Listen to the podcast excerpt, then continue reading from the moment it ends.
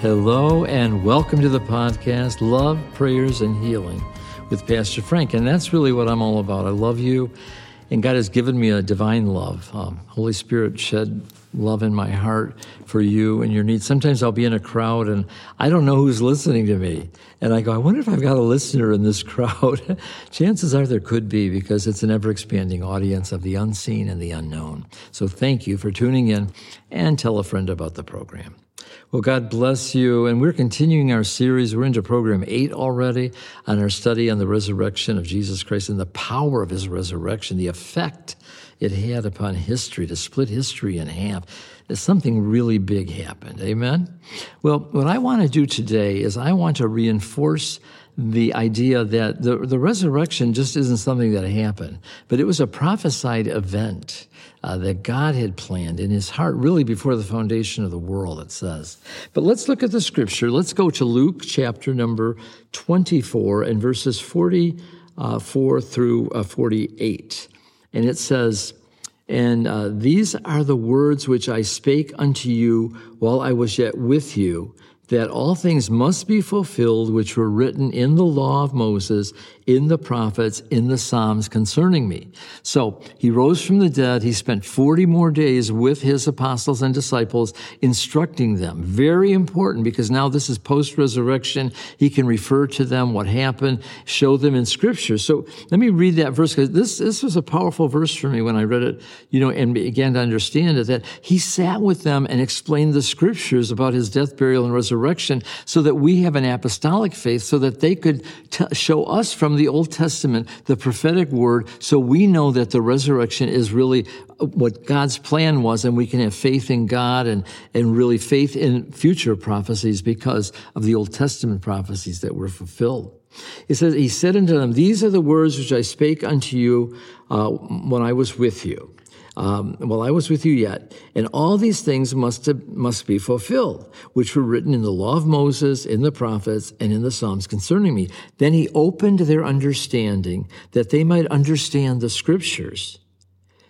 And he said unto them, Thus it is written, and thus it behooved Christ to suffer and rise from the dead on the third day Oh, this is amazing. And that repentance and remission of sins should be preached in his name among all nations, beginning at Jerusalem, and you are witnesses of these things.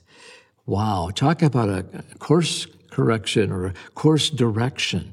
As he sat with them, as they're looking at the risen Christ and they're in awe, this Jesus that they walked with for three years that they saw mutilated, came back to life, and then he's instructing them and I love what it says. He opened uh, their understanding that they might understand the scriptures. Now, if he did it for them, he will do it for you. And so, what I've been trying to ask you to do, and now I'm kind of directing you or telling you to do it, is ask him.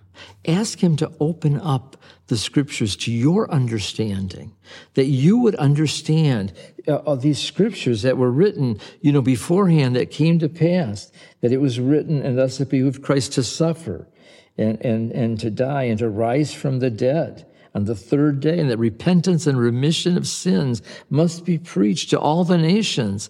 That's why I'm so excited about the podcast going into all the nations. I want to be a part of it.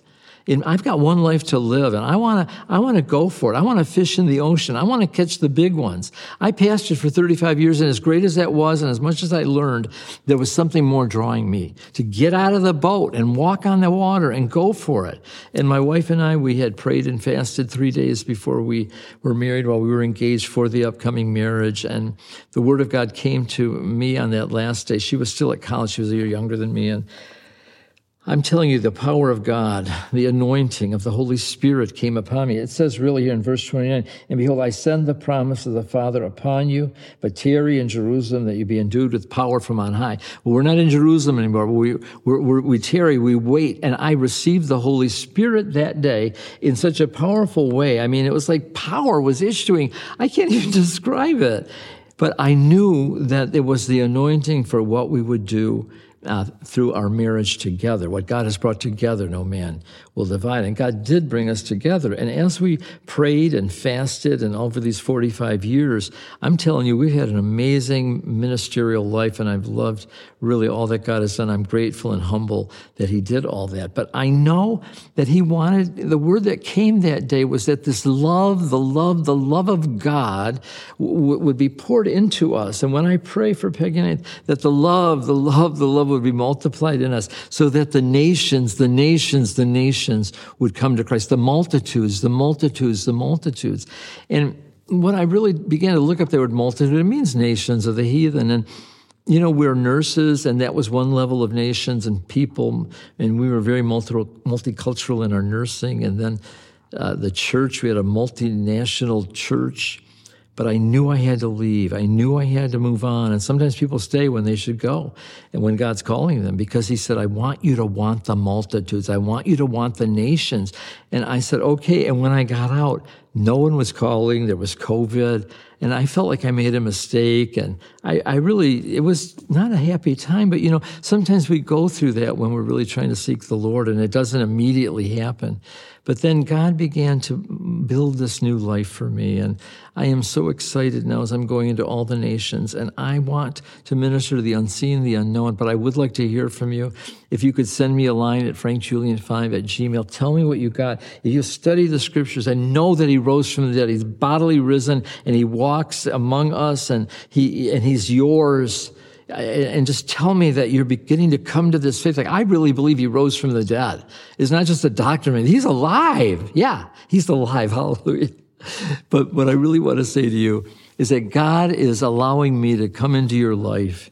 And I, I feel there's a very significant responsibility. So I am praying for you. Would love to hear from you. Would love for you to partake of other ways for me to minister to you through the website, frankjulianministries.com, whether it's to see the movie or listen to the book or read or something.